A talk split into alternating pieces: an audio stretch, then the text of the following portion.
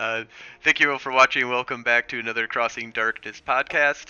Um, this is season two, episode seven. I am your host, Frozen Fallout. And my co-host with me today is Motor Rory.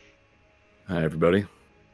Uh, we are broadcasting over Twitch Sundays 7 p.m. to 7:30 p.m. Central Time. We are open to chatting with the fans during the show. Today we're going to be reviewing Mage 20th Anniversary and going over what we are going to be doing with Mage in our Madison Under Siege remake. Um, so, first thing that we're going to kind of be going over is um, the Mage 20th Anniversary book. Um, so, this is a gigantic, huge, huge, huge book that has um, like every uh, major thing that you really need to play a mage game. Um, there's one other book that I would highly suggest, and we'll get into it a little bit later, which is um, How Do You Do That? Um, it's a really good, um, you know, much smaller, simpler book on how do you know magic what spheres are capable of doing what different things. And those these two books together kind of cover pretty much everything that you need to know for um, how to play Mage the Ascension. Um, so the first thing that we're kind of going to start on is you know just a real brief overview of the traditions and you know what the uh, who the traditions are, and as well as who the technocrats and the um, their different conventions and what they are. Um, so I'm going to start off by kind of going over just a brief overview of what the traditions are and then what each tradition group is and just a basic concept of them. So the traditions in general is like a group that was created um, I don't know the exact year, but it was in like the 14th century or 15th century or something like that. Um, but basically, in um, during that time is the rise as well of the Order of Reason, which is the technocracy. And basically, there was this big push from a you know a smaller group that believed in in technology and had this like, uh, and we'll get in more into that in the um, technocracy overview, but basically um, during this time period, a bunch of mages kind of saw that there was a small upstart group that was coming about and kind of going to be taking over the entire scene. Um, and you know, this group was going to turn out to be their greatest nemesis, so they needed to kind of come together in order to um, fight, you know, this new ascension war that was basically happening. Um, and a real big brief overview of what Mage is before we really get going. Um, it's it's all about reality manipulation and um, the belief structure of you know what people believe is what f- you know forms the basis of reality. Um, there are certain things um, which we've argued over time, um, but certain things like gravity are not necessarily affected by belief in the sense of uh, anyways, that's that's getting into deeper stuff. Um, but in in general, the traditions are the more traditional magic using groups. Um, so you've got like the Akashic Brotherhood, which is your martial arts, you know, um, shaman or the uh, um, what's the word I'm looking for? The monks, the uh, Eastern. No, there's a specific like um, type of monk. Anyway, Shaolin. Shaolin monk, yeah, stuff like that. Um, they focus more on like martial arts and how to do magic through martial arts. Um, you got the celestial choir. That's oh, are we are we going to talk about each tradition and how they exist in uh, in Madison under siege? Not right As now. Go, no. Or? no, that's going to be the next segment. The okay. Because if you look at the thing, it's like we talk about Mage 20th anniversary overview, and then Mage and Madison under siege. Um, but yeah, in any case, um, you've got the Celestial Choir. Um, they are more of your uh, religious mages. Um, they kind of take all the different religions and kind of, uh, besides more of the the the non-paganistic religions, the more um, religions that focus on one supreme god. Um, you've got the cult of ecstasy that are more of a uh, drug-induced magic um, and higher levels of uh, um, states of mind through um, ecstasy or pot or other kind of like dancing and and um, partying, music to a certain degree. Um, Celestial Choir is also really big into music. Um, there's the Dream Speakers, um, and these are your more Native American, the you know shamanistic kind of uh, magic. Um, the Euthanatos, which the Euthanatos are the really interesting ones because they deal with entropy, which is really well known for being a um, darker kind of uh, sphere that kind of brings about um, a you know a, sp- specific kind of uh, trying to think of the word for it, but uh, there's a specific thing that happens when you're using entropy and how you can become corrupted by it, basically. Entropy. Uh, entropy. Um, but yeah, so when you're using entropy, you can um, you can become corrupted by. I can't think of what the word is for the the corruption though. In any case, uh, we've got the Order of Hermes, which is your more um, you know traditional mage out of Dungeons and Dragons. They have spell books and, and a large amount of uh, um, you know tradition behind their magic. They're more they they have a very high level of scientific understanding of what magic is. Um, and then you've got the Sons of Ether, who are your more mad scientists and working with uh, steampunk, usually uh, level type uh, technology. Um, the verbena, which are your more paganistic, uh, blood magic, uh, life magic um, type um, group. Uh, the virtual adepts, which are just more um, hacker, uh, video game, you know, living in a virtual world that they've created in the Umbra.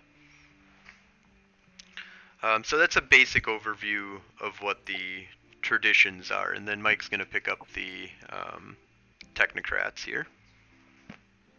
Okay, so the technocrats have five different conventions. Uh, so unlike the traditions, which uh, each tradition is associated with one sphere of magic, uh, the conventions are not. Uh, they have subgroups within them that are associated with uh, various spheres, uh, but we're probably not going to get into that. Uh, so iteration X, um, they're kind of the. Honestly, I don't know much about them. Technological prowess. They like build cyborgs and androids. And... Yeah, I guess I've never really thought about it. They're the big cyber cybernetic type. Uh... Yeah, there's they're the ones that handle all the hit marks, right? Yep, they created them hit marks, and they have an entire planet out in the Umbra that they control. Oh yeah, it's Iteration X that has uh, autochthonia. Yep.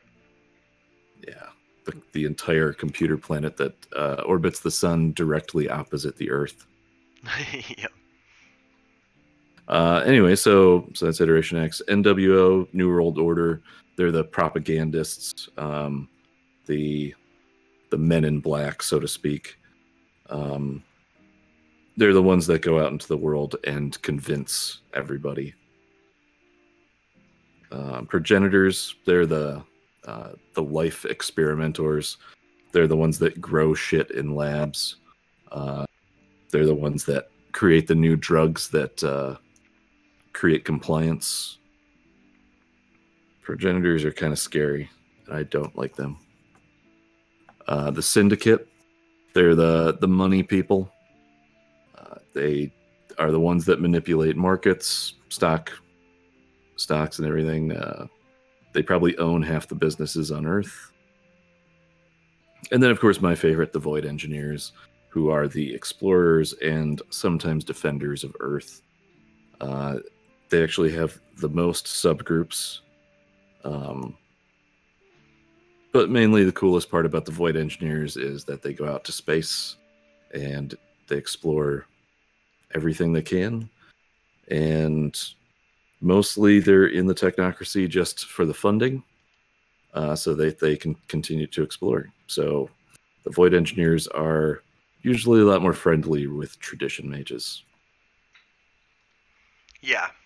Yep, they're the ones that are most likely to actually have contacts with the tradition mages because they're more they have a better understanding that what the fuck is out there is way more dangerous than the mages that that are here. Um, you know, some mages that are here are really dangerous as well, but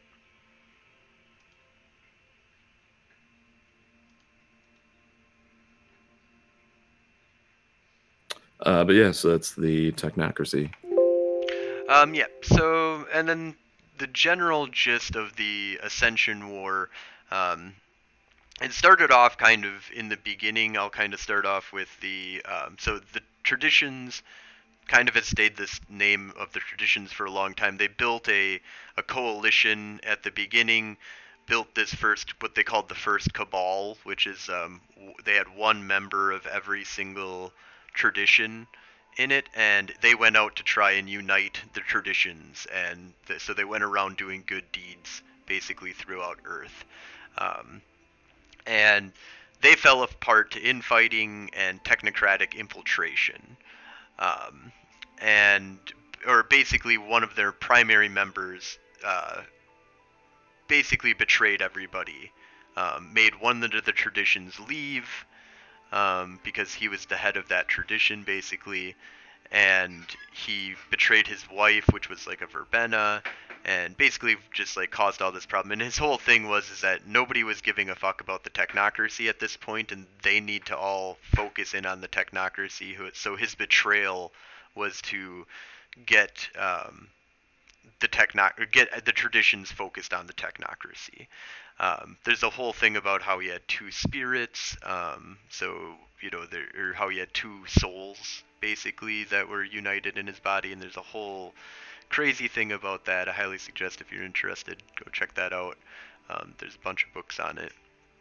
But uh, is that in is that in Mage Twenty? Um, I think they talk a little bit about the first Cabal um, in Mage Twenty, but they there's an there's a little like uh, like the Book of Nod um, there's a little book on the the first Cabal that's really a good thing to oh, kind of read okay. through. Um, and I, I, I have it over here. I just don't have it at. Uh, okay, I don't see it as the. Is it this one? No. Nope, I don't have it. So, um, but yeah, the the basis of it of that is that they went around, they got betrayed, um, or and at the time it was the um, Order of Reason, and truthfully, I kind of side with the Order of Reason more than I side with the traditions back in the 1400s, um, you know, 1500s or whatever. Um, during that time, vampires were running amok, according to other mythos. Um, werewolves were, you know, freaking out and um, you know, having a bunch of their land getting wiped out. Um, so there was a bunch of fighting that was happening there. And then there's a bunch of mages that are running everything. I mean, basically, the people in the 1400s were subdued by uh, everybody, you know, and the, the Order of Reason yeah. came around and said, hey, let's give these guys technology, which you know, even the Order of Herm, you know, technology was around before the Order of Reason and the Technocracy, but it wasn't something that was focused on. You know, all of the learning, all the advancements that were happening were happening in in a magical way, and you had to know this like cryptic, crazy magic in order to really get ahead in that world. Um, there were some, you know, basic technologies that are always just coming out at, at all times. Um, but the the idea that the people, uh, the mages that were running the scenes were worried about humans wasn't really a thing, and it seemed like the Order of Hermes or the Order of Reason was. Yeah, uh, I guess I don't know enough about it to uh, to argue that. I think I think my my speculation has always been that, uh, despite the fact that the technocracy is very much about control, uh, that doesn't mean that people's lives are going to suck. Well, right, yeah. Well, I mean, and, but the the origins of it wasn't control. It was freedom. Actually, it was to break free everybody from this control that the mages had over everybody and the vampires. Oh, yeah. Um, and in empowering humanity through enlightenment and technology and giving giving everybody magic basically. It, because back then it wasn't really about censoring of information and stuff. It's you know later on when it became the technocracy is when everything kind of changed. And the technocracy went from being a group that was like let's free the people from the control of mages to wait a minute we're the ones in control of the world now. We're not fighting for control of the world from mages anymore. We're now fighting for control of the world from humans that we gave all this freedom to.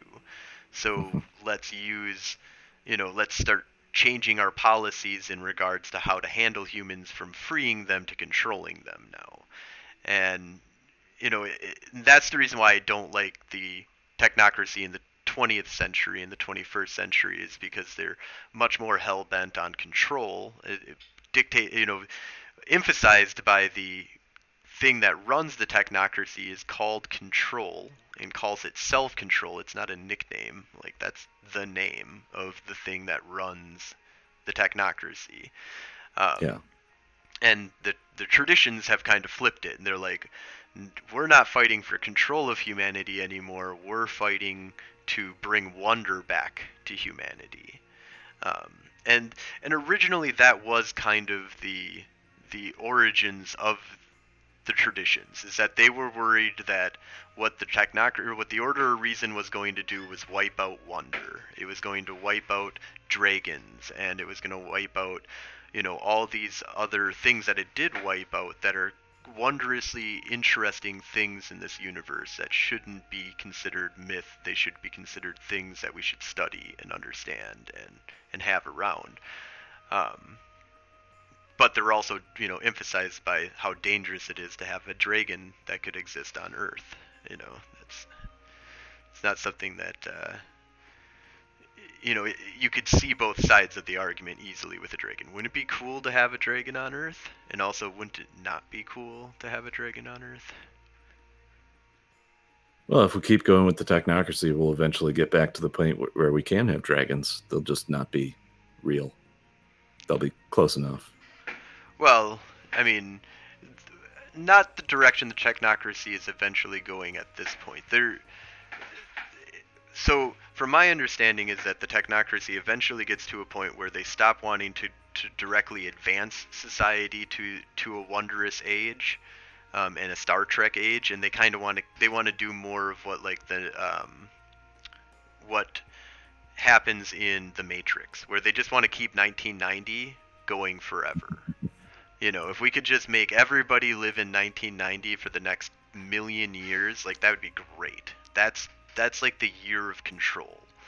Um, you know, the the decade of control. 1990 to the year 2000 is like the golden age of the technocracy, and when everything is going perfectly right for them.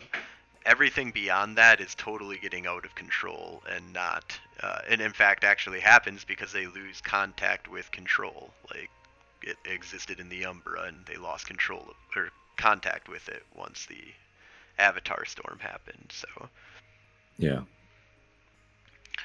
Um. Anyways, um, so and that kind of gives you a, a, a general idea of the Ascension War there. Um, we also have uh, what we're doing with uh, Madison Under Siege um, in Mage. And one of the big things for me is that Madison Under Siege is um, kind of centered around using Mage as its focal point of what's um, what I consider the center game for it. So most games, most settings in the World of Darkness, um, you know, have more of a vampire or werewolf kind of setting to it, um, where a lot of people won't, you know, if you're playing vampire, of course, you're going to play in a vampire. Werewolf, you're going to play in a werewolf. But if you're playing like Wraith, you're still kind of playing in a vampire world. Um, you know, if you're playing in um, Changeling, you're still kind of playing in more of a werewolf kind of setting. Um, but we, and so and in general, almost all of our games still kind of have like a hint of a lot of mage involvement in all of our other games. Um, so if we when we're playing vampires, vampires are at least aware that mages are, you know, stuff is going on with uh, mages in Madison. Why? Because it's hard to cover up that much activity that we're having with mage in Madison. Like, we also don't have the problem of having to have a um, limit on the amount of people that can be in Madison due to Mage. Uh, Mage doesn't have like a real constriction on how many people a city can have that are mages. Uh, they say like one to I think it's like one percent of the population is mages, but that's still a lot of freaking people. like that's millions. A lot of mages. Yeah, um, but it's you know that's so you could do a lot with it. So one one of the things that we did is that we said that you know this is like headquarters for mages to a certain degree. We have every tradition here. We have multiple of every tradition here. There's a chantry for every tradition in Madison. Each one of them also or Madison has its own horizon realm that they work together to build. Um, and is fueled by a supernode that's being hidden um, by one of the mages.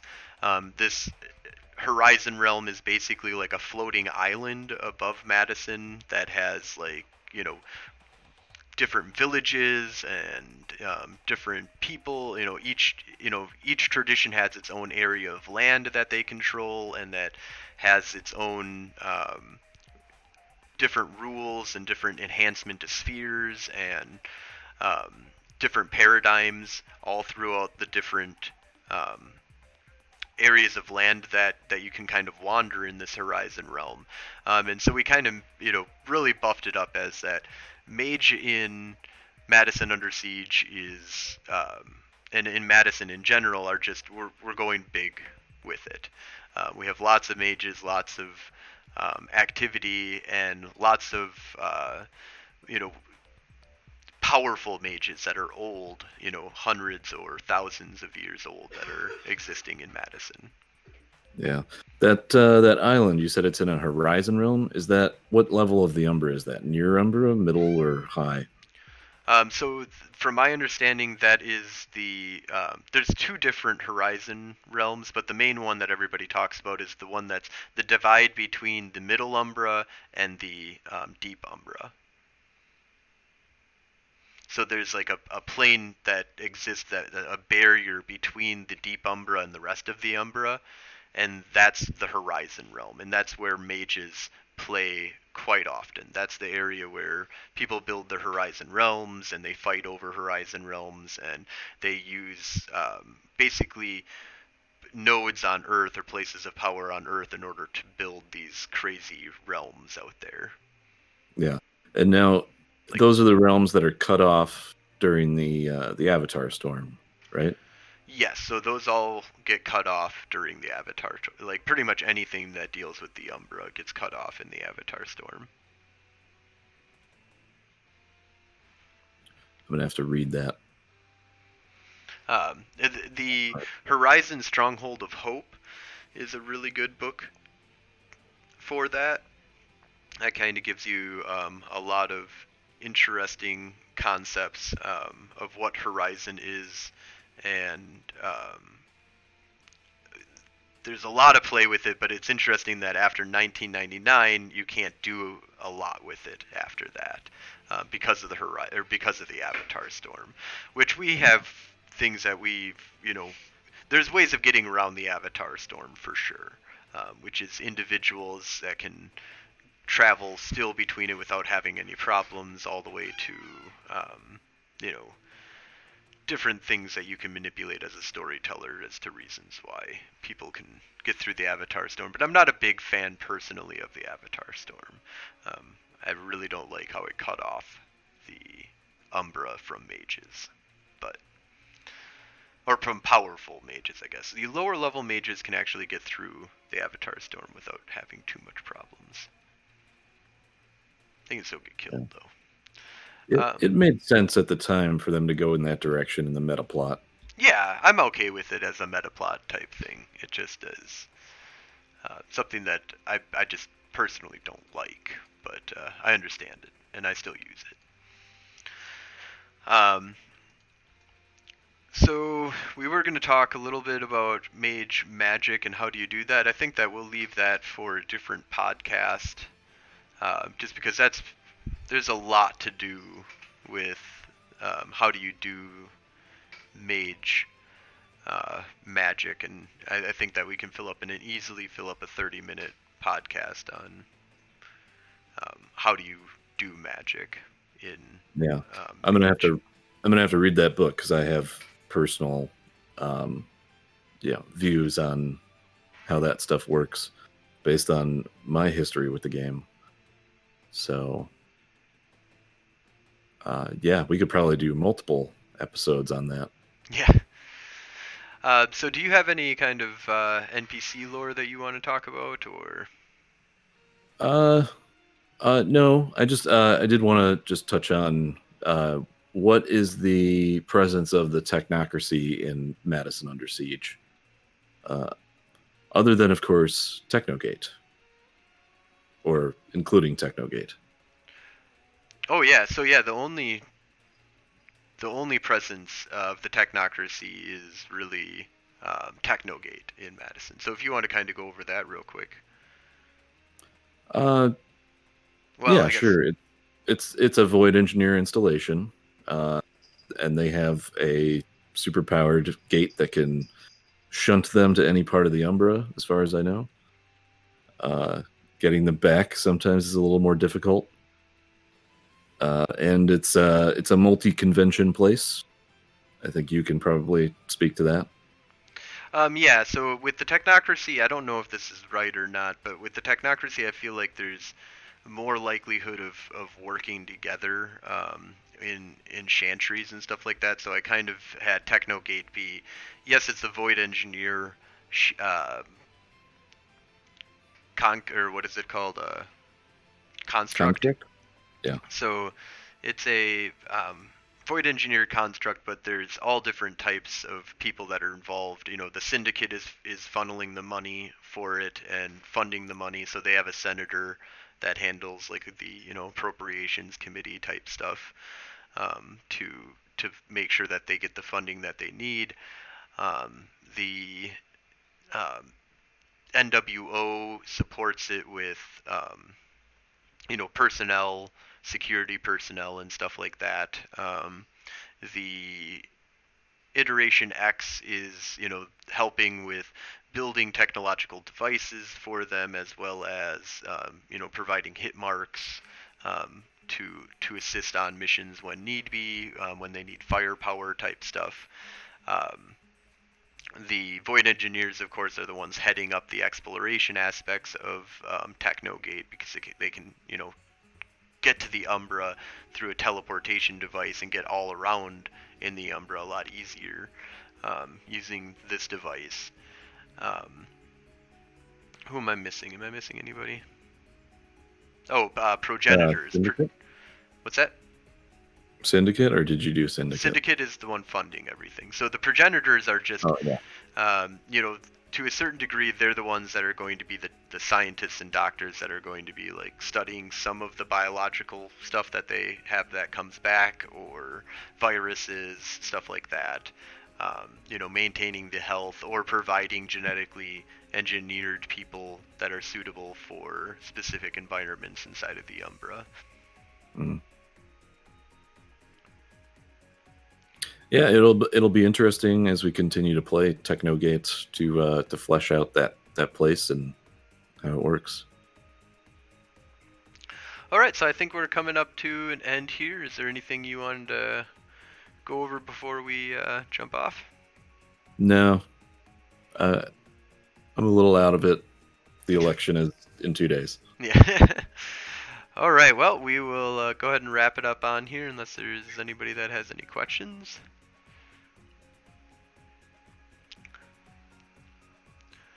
All right. So, um, thank you all for watching, and have a great day.